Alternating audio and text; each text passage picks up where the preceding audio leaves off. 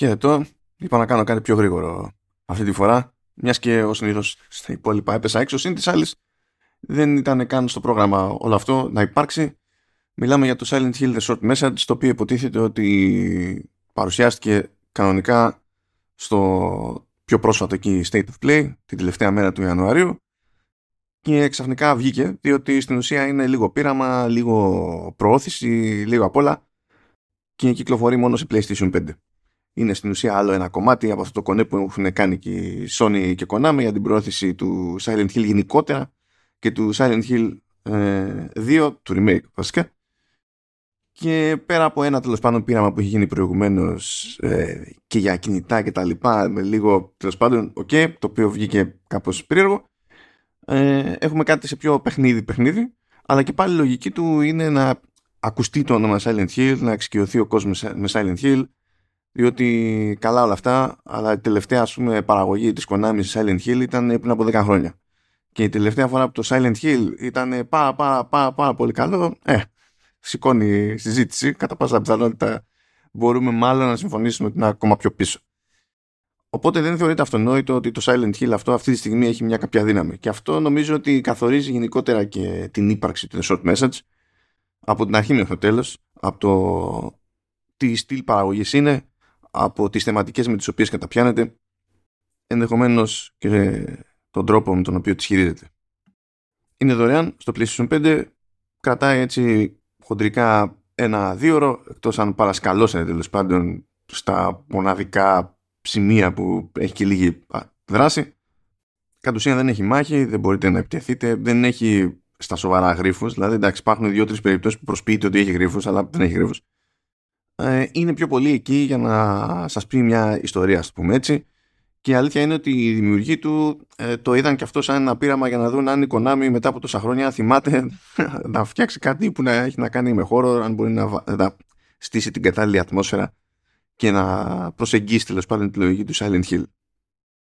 Κατά μία έννοια πάλι καλά βγαίνει η τσάμπα, πάλι καλά που είναι μικρό, διότι σε όλους gameplay δεν είναι το πιο επιτυχημένο επιχείρημα, εγχείρημα τέλος πάντων. Ε, Στο, στην, για την περίπτωση, και σίγουρα όχι και το καλύτερα βαλμένο εγχείρημα για την αναβίωση του, του Silent Hill. Τους λόγους θα τους εξηγήσω λίγο παρακάτω. Ας ασχοληθούμε λίγο με την κεντρική ιδέα και με το background στην όλη υπόθεση. Είπαμε ποια ήταν η λογική της δημιουργίας αυτού του παιχνιδιού. Συμμετέχει όντως η Konami, αλλά έτσι τον κύριο όγκο της ίδιας ανάπτυξης την έχει αναλάβει η Hexadrive, επίσης η ιαπωνική εταιρεία που έχει βοηθήσει σε παραγωγές και παραγωγές τρίτων, έχει εμπειρία. Το πρόβλημά μας δεν είναι αυτό, αλλά τουλάχιστον να πω ότι σε τεχνικό επίπεδο το πράγμα είναι λίγο περίεργο, από την άποψη ότι είναι ωραίο στο μάτι, εντάξει δεν τα πήγανε πολύ καλά με μορφασμούς και τα λοιπά, το οποίο είναι λίγο ατυχές, διότι έχουν έτσι αρκετά πλάνα που υποτίθεται ότι είναι εκεί για να αναδείξουν τους μορφασμούς σε έτσι πιο ζώρικες στιγμές της ιστορίας. Αλλά λέω, παιδιά, ξέρω εγώ, ένα-δύο ώρο κρατάει και αυτό σκάρτο. Χάθηκε να έχουμε πετύχει το frame rate. Το frame rate έχει όλο απόψεις. Φεύγουν, ε, stuff, από εδώ και από εκεί, για να περνάει η ώρα. Οπότε, εντάξει, στατικά, καλά τα πάμε. Ε, εν κινήσει δεν είναι πίκρα, αλλά λες, εντάξει, άμα δεν μπορείς να ισιώσεις ένα πράγμα που κρατάει ένα-δύο ώρο και θέλει εκ των πραγμάτων λιγότερη δουλειά για να σου γουρευτείς ότι την παλεύει, τότε ξέρω εγώ τι να περιμένω από όλο το υπόλοιπο. Συν της άλλης, Ε, ταυτόχρονα έτσι, όλο αυτό είναι και περίεργο, γιατί είναι και δεν είναι δείγμα για το τι θα γίνει με το remake του Silent Hill δύο. Πιο πολύ είναι ενδεχόμενο δείγμα για το τι θα γίνει με Silent Hill από εκεί και πέρα, μετά το remake του Silent Hill δύο, διότι εκ των πραγμάτων το remake έχει να πατήσει στο πρωτότυπο, δεν ξεκινάει κάπου από το πουθενά. ε, οποιοςδήποτε και όποια ομάδα και να το έχει αναλάβει έχει ένα μοτίβο στο οποίο θα πατήσει, δεν χρειάζεται να ξεκινήσει από το μηδέν. Συν της άλλης, η παραγωγή εκείνη, ναι με, εντάξει προφανώς έτσι, μπλέκεται και η Konami, αλλά το κουπί το τραβάει η Bloober Team, που είναι πολωνική ομάδα και έχει χτίσει συγκεκριμένη φήμη στα, στα horror games, έχει τα σκαμπανεβάσματα της, εντάξει, οκ. Okay. Και το αστείο της υπόθεσης είναι ότι άμα βάλει το short message, ε, είναι πιο εύκολο να σπεράσει από το μυαλό η σκέψη ότι αυτό θα ήταν κάτι που κάποια στιγμή θα μπορούσε να είχε πετάξει πάνω στην πλήξη της, ξέρω εγώ, η Bloober Team, Τουλάχιστον ως προς το στήσιμο, διότι όλα γίνονται σε προοπτική πρώτου προσώπου, που δεν είναι το προβλεπέ, υποτίθεται, για αυτή την περίπτωση, αλλά είναι ξεκάθαρα πιο προβλεπέ από τη σκοπιά της Bloober Team, που τα έχει ξανακάνει αυτά τα πράγματα. Οπότε ναι, μεν, από τη σκοπιά της Konami, ναι, εντάξει, μπορούμε να πούμε ότι αφήνει το αποτύπωμά της Konami εδώ, όπως προφανώς θα παίξει ρόλο και στην παραγωγή της Bloober, αλλά από τη μεριά του development και του ευρύτερου design δεν, δεν μπορώ να πω με ασφάλεια ότι το short message είναι και καλά ένα χαρακτηριστικό δείγμα για το από εκεί και πέρα. Εντάξει, τώρα θα, θα φανεί το πράγμα. Τέλος πάντων, η κεντρική ιδέα είναι ότι έχουμε να κάνουμε με την Anita και δύο φίλες της, τη, τη Μάγια και την Αμελή. Ε, βρισκόμαστε στη, στη Γερμανία, δεν είμαστε δηλαδή στο, στο Silent Hill το ίδιο. Ε, και η αλήθεια είναι ότι δεν γίνονται και φοβερές ε, έτσι, αναφορές στο, στην τοποθεσία Silent Hill.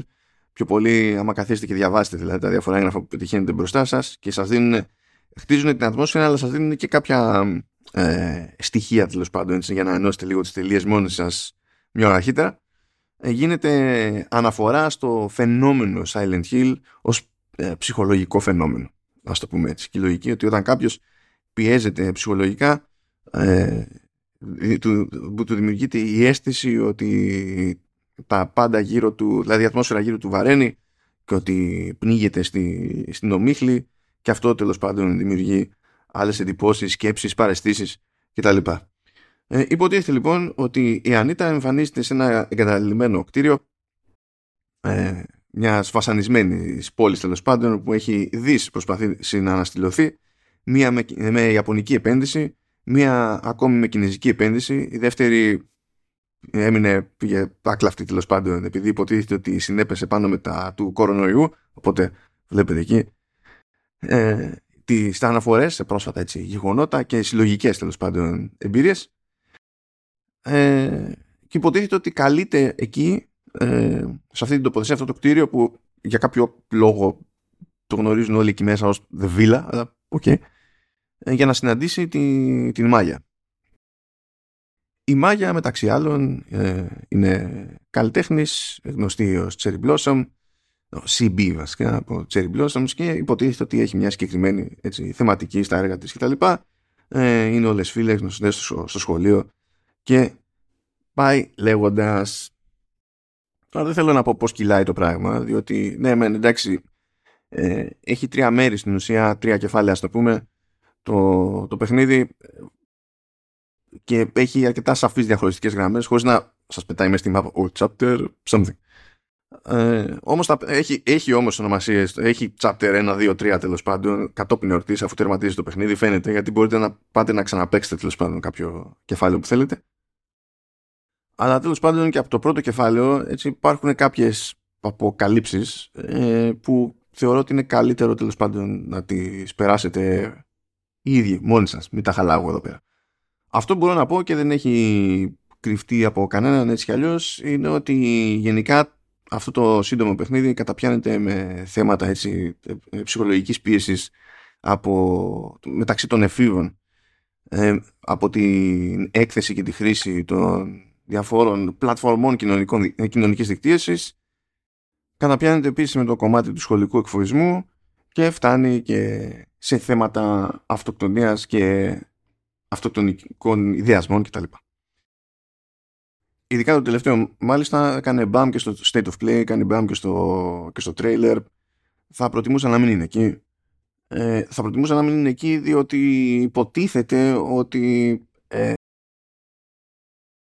είναι σημαντική στιγμή, ας το πούμε έτσι, ε, και πρακτικά και συμβολικά στο, στο παιχνίδι μια τέτοια στιγμή, και την πετά στο τρέιλερ ας πούμε. Δηλαδή δεν ήταν ανάγκη, ξέρω εγώ.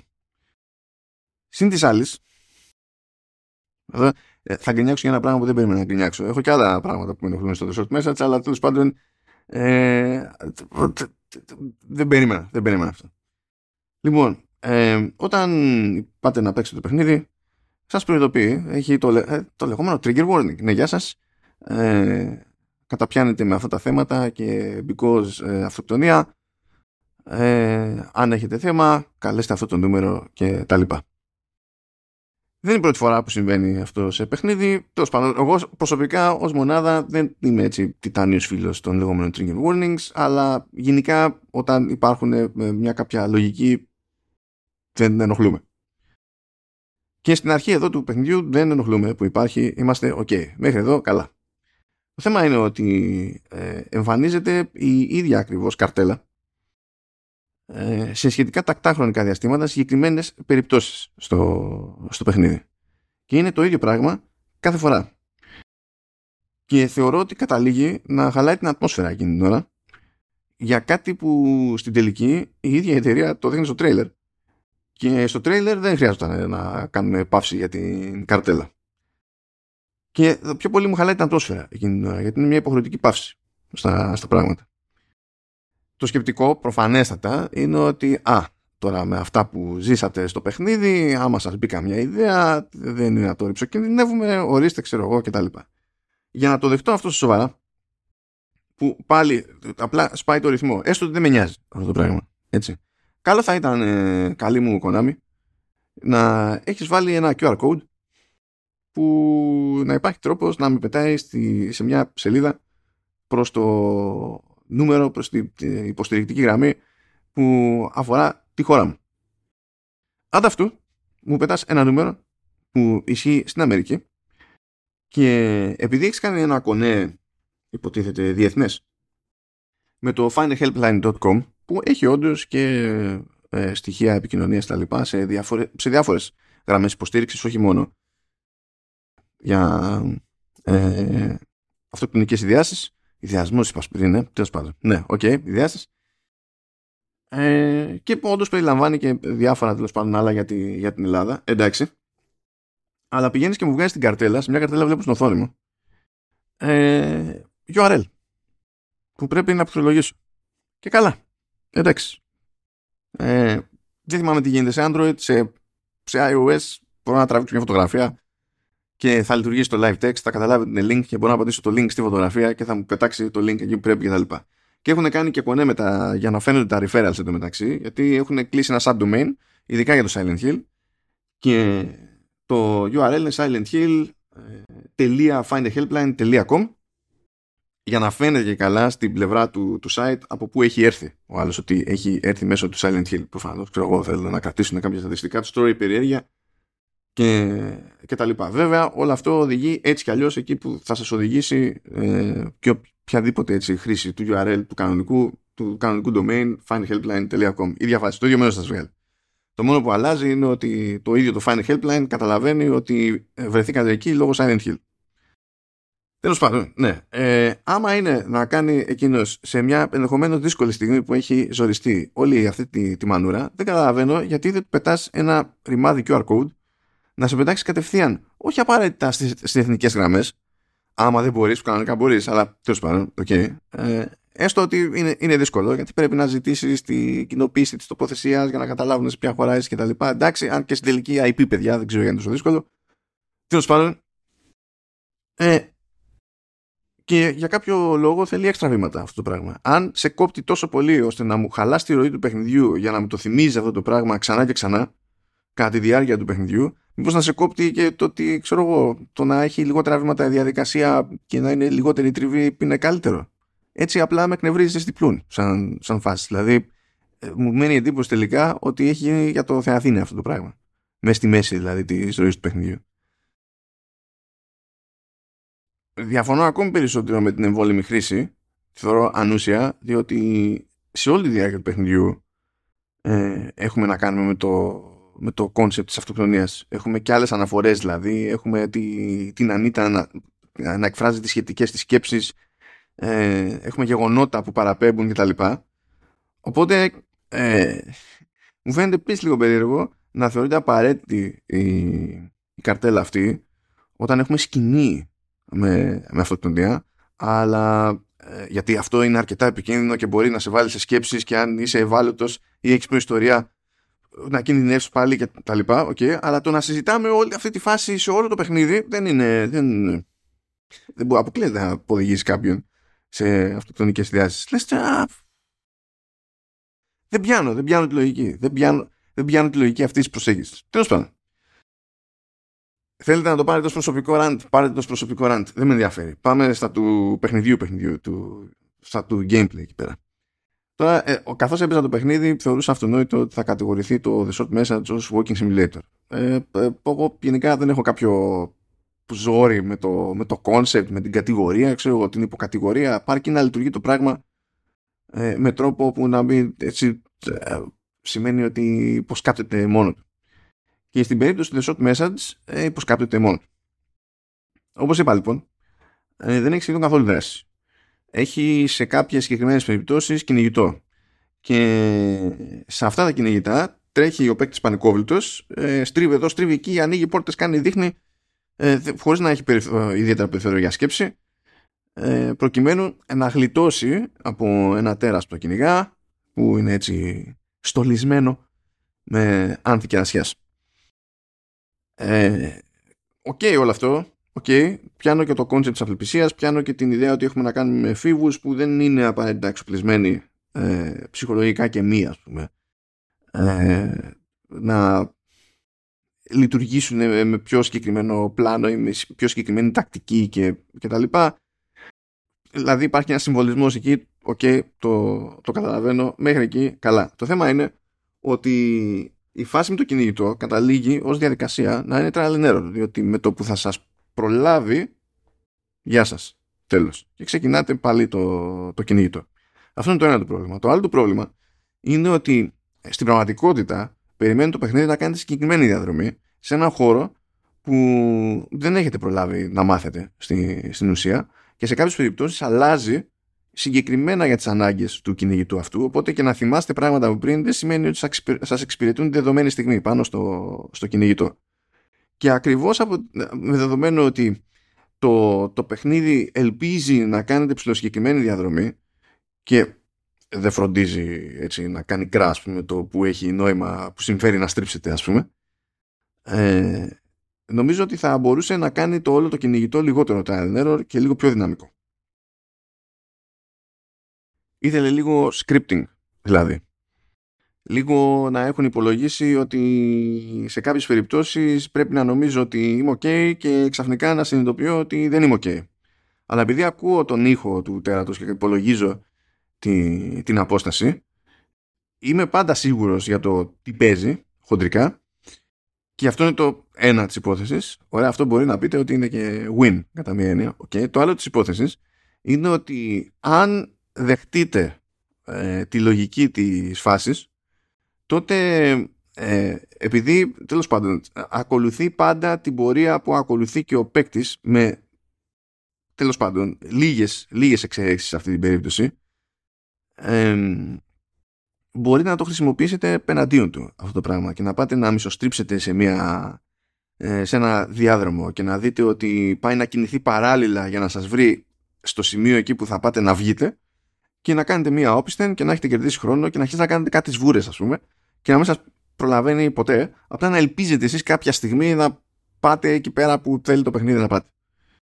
Αυτή η διαδικασία είναι ακόμη πιο εκνευριστική σε ένα κυνηγητό που προσποιείται ότι είναι και γρίφος, και πραγματικά το μόνο που έχετε να κάνετε είναι να πάτε σε πέντε συγκεκριμένα σημεία για να πάρετε από μία φωτογραφία, και όταν το καταφέρετε αυτό, στην ουσία ε, ξεκλειδώνει η έξοδος και πρέπει να τρέχετε πανικόβλητοι προς την έξοδο. Αλλά επειδή όλος ο χώρος είναι καινούριος εκείνη τη στιγμή και δεν ξέρετε από πριν που είναι η... δεν, δεν είναι ότι τις έχετε ξαναπετύχει εκεί πέρα πρόχειρες τις φωτογραφίες, εκεί και αν είναι trial and error και εκεί και αν είναι της υπομονής, και καταλήγει να γίνεται λίγο, εντάξει, λίγο Mel Brooks η, η φάση. Φαντάζομαι δεν είναι αυτός το Silent Hill. Αν δηλαδή ε, είχαν προσπαθεί, ε, προσπαθήσει να μιμηθούν λίγο προσέγγιση Alien Isolation, όπου Είχε, είχε, είχε start stop το πράγμα, δεν ήταν ένα απλά κυνηγητό όλη την ώρα, νομίζω ότι θα έχει πιάσει περισσότερο τόπο. Χρειαζόταν και λίγο scripting έτσι καλύτερα για να πιάσει τη, την ατμόσφαιρα, τη φάση, και τέλος πάντων δεν το κάνανε σε αυτή την περίπτωση. Δεν θέλανε να κάψουν και χρήμα, πιστεύω είναι προφανές. Το ότι υπάρχουν δύο γρίφοι και οι γρίφοι είναι αστείοι, και οι γρίφοι είναι ότι πρέπει να βρούμε κάτι κωδικούς, και πώς βρίσκουμε τους κωδικούς, πού είμαστε. Εκεί που περιμένει το παιχνίδι να χρησιμοποιήσουμε τον κωδικό, α, κοιτάμε τριγύρω, πάνω κάτω, αριστερά, δεξιά, και αργά γύρω να συνειδητοποιούμε ότι κάπου υπάρχουν κάτι αριθμοί. Ε, και ε, τους βρίσκουμε τους αριθμούς, και μετά το ζήτημα είναι να τους βάλουμε στη, στη σειρά συνήθως και εκεί με trial and error για να καταφέρουμε τέλος πάντων να τους αξιοποιήσουμε. Ε, αν αυτό ως σύνολο στο The Short Message προσπαθεί να μας δείξει ότι η Konami ε, ε, έχει καταλάβει τι έχει νόημα να είναι ένα Silent Hill, ε, πρόκειται για αποτυχία. Αν αυτό υπάρχει για να μας δείξει αν η Konami μπορεί να δημιουργήσει ατμόσφαιρα για Silent Hill, τότε από αυτή την άποψη είναι και περίπου επιτυχία. Από ατμόσφαιρα δεν πάμε άσχημα καθόλου. Ο ήχος είναι ωραίος, εικαστικά η δουλειά είναι επίσης καλή, κανένα ζήτημα. Το γράψιμο είναι λίγο χαζό, μέσα μου το μισοδικαιολογώ, γιατί υποτίθεται ότι έχουμε να κάνουμε με εφήβους, οπότε ναι, οκ. Okay. ε, Πιο πολύ με ζορίζει λίγο το ότι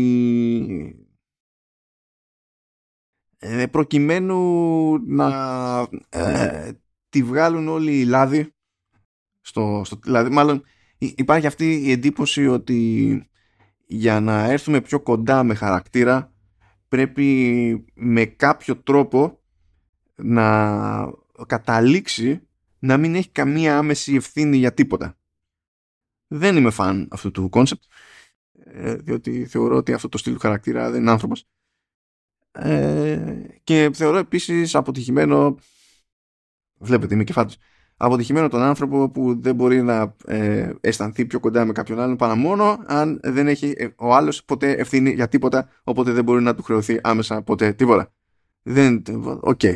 ε, το, το πράγμα, εντάξει, οκ. Okay. Ε, οι θεματικές που πιάνει είναι τουλάχιστον επίκαιρες, δεν έχω πρόβλημα με τη... με τη διαλογή.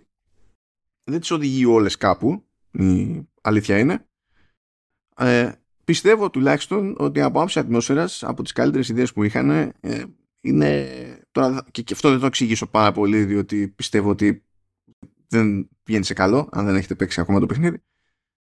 Ε, είναι η επανάληψη ενός μηνύματος, μια συζήτηση τέλος πάντων που, που παίζει, που δεν είναι κάτι φοβερό, αλλά η επανάληψη και μόνο και οι συνθήκες υπό τις οποίες επαναλαμβάνεται αυτό το, το μήνυμα είναι λογικό να σε αγριεύει. Και είναι ένα απλό τρίκ, ας πούμε. Πιστεύω ότι αποδίδει πολύ περισσότερο σε σχέση με διάφορες ατάκες και ιστορικούς μονολόγους και, και τα λοιπά. Από τα περίεργα είναι ότι υπάρχουν κάποια cutscenes τα οποία είναι live action. Δεν το περίμενα. Αλλά από okay, κανένα πρόβλημα. Και υποτίθεται ότι έχει γίνει και μια περίεργη προσπάθεια να συνδεθεί όλη αυτή η φάση με η Ιαπωνία. Το οποίο το θεωρώ επίσης λίγο περίεργο από την άποψη ότι τα Silent Hill, που τέλος πάντων υποτίθεται ότι βασίζονται κυρίως, εστιάζουν κυρίως στην περιοχή Silent Hill, ε, και καλά ε, καταπιάνονται με Αμερική. Δηλαδή είναι μεν ιαπωνικό δημιούργημα, έτσι, οκ, okay, αλλά υποτίθεται ότι εξ αρχής καταπιάνονταν με Αμερική. Εδώ το έχουμε γυρίσει σε Γερμανία, εντάξει. Αλλά έχει γίνει μια παπάτζα εκεί πέρα, ώστε να εξηγείται ε, η, ότι στην ουσία έχουμε ε, τρεις χαρακτήρες ε, που είναι ιαπωνικής καταγωγής και με ιαπωνικά ονόματα και τα λοιπά. Αυτά είναι λίγο ε, περίεργο. Από την άποψη ότι ναι, εντάξει, γίνεται. Οκ, okay, καμία εντύπωση. Ε, ε, αλλά σε τι εξυπηρετεί. Δεν ξέρω. Μπορεί να εξυπηρετεί την ιαπωνική αγορά. Μπορεί να κάνει πιο κλικ έτσι στους Ιάπωνες, δεν ξέρω. Αλλά με αυτό είναι το πρόβλημά τους, τότε θα τραβάγανε ζόρι και με τα κλασικά Silent Hill. Χάμουστα. Μια γρήγορη αναφορά στη μουσική. Ε, η μουσική εδώ πέρα είναι λίγο ξεπέντα και φαίνεται, παρότι πάλι είναι δουλειά του, του Yamoka, του Akira Yamoka. Ε, μπορώ να πω ότι οι νέες ενορχιστρώσεις και διασκευές της μουσικής που άκουσα από το τρέιλερ, το νέο τρέιλερ, που είδαμε στο State of Play του remake του Silent Hill δύο, πολύ πλοκή η πρόταση αυτή, ε, με εντυπωσίασαν πολύ περισσότερο, μου φάνηκαν πολύ πιο ενδιαφέρουσες ε, από αυτά τα λίγα τέλος πάντων που γράφτηκαν για την περίπτωση του The Short Message. Και φαντάζομαι ότι, εντάξει, ως επαγγελματίας και είναι και ο, και ο Yamoka, η χοντρή δουλειά που είχε να κάνει ήταν αλλού και όχι στο The Short Message, οπότε οκ, okay, έχει στους τίτλους τέλους έτσι τέλος πάντων ένα κομμάτι που δεν θα πω ότι βασίζεται σε κλασική, κλασική μελωδία του Silent Hill δύο. Πιο πολύ θα πω ότι είναι σαν να σαμπλάρει λίγο κλασική μελωδία του Silent Hill δύο. Ε, δεν είναι άσχημη η, η φάση. Ε, συμφωνώ με τον Yamoka ότι καλώς δεν προσπάθησε να γράψει κάποια κομμάτια που τα ίδια τα κομμάτια να παίζουν με συχνότητες που να φωνάζουν από μακριά στον παίκτη. Ω, τώρα πρέπει να φοβηθείς. Κανένα πρόβλημα με αυτό. Οκ. Ε, okay. Δεν είναι κάτι που τέλος πάντων ε, κάνει πρώτη φορά. Δεν είναι πρωτότυπη προσέγγιση για τον ίδιο τον Γιαμάοκα. Αλλά οκ. Okay. Και αυτό. That's pretty much it. Ε, κατά μία έννοια ευτυχώς που είναι τσάμπα. Διότι το πρόβλημά μου δεν είναι, δεν είναι διάρκεια. Καλά, τέλος πάντων, αν έβγαινε ένα δύο ώρα και λέγε ογδόντα ευρώ, θα έλεγα εντάξει, τώρα ξέρω εγώ, λίγο δουλευόμαστε. Αλλά ε, όσο και να κάνει, το αποτέλεσμα είναι ίδιο. Ε, αλλά το ευτύχημά μου το να είναι τσάμπα, γιατί στην ουσία είναι σαν ε, ειδικού τύπου διαφήμιση για το, για το franchise, ε, είναι ότι μπορείτε να πάρετε μια τζούρα έτσι κι αλλιώς, χωρίς έτσι, κάποιο κόστος, χωρίς κάποιο άγχος. Αλλά μην περιμένετε, πιστεύω, να δείτε κάτι που να σας συναρπάζει, όσο fans τεράστιοι για να δείτε το Silent Hill. Ε, και θα έλεγα επίσης ότι ε, θα ήταν επισφαλές να θεωρήσουμε εκατέρωθεν ότι αυτό είναι και συγκεκριμένο δείγμα για το πού μπορεί να πάει η συνταγή του Silent Hill μετά το remake. Γιατί έτσι κι αλλιώς μέχρι τότε ποιος ή ποιος πεθαίνει. Ε, φαντάζομαι η Konami έχει δει ότι δεν έχει αφήσει και τις καλύτερες εντυπώσεις στο το short message, αλλά εντάξει, δεν πάθαμε και τίποτα. Αυτά λοιπόν για το συγκεκριμένο πείραμα και θα τα ξαναπούμε λογικά από εβδομάδα. Γεια και χαρά.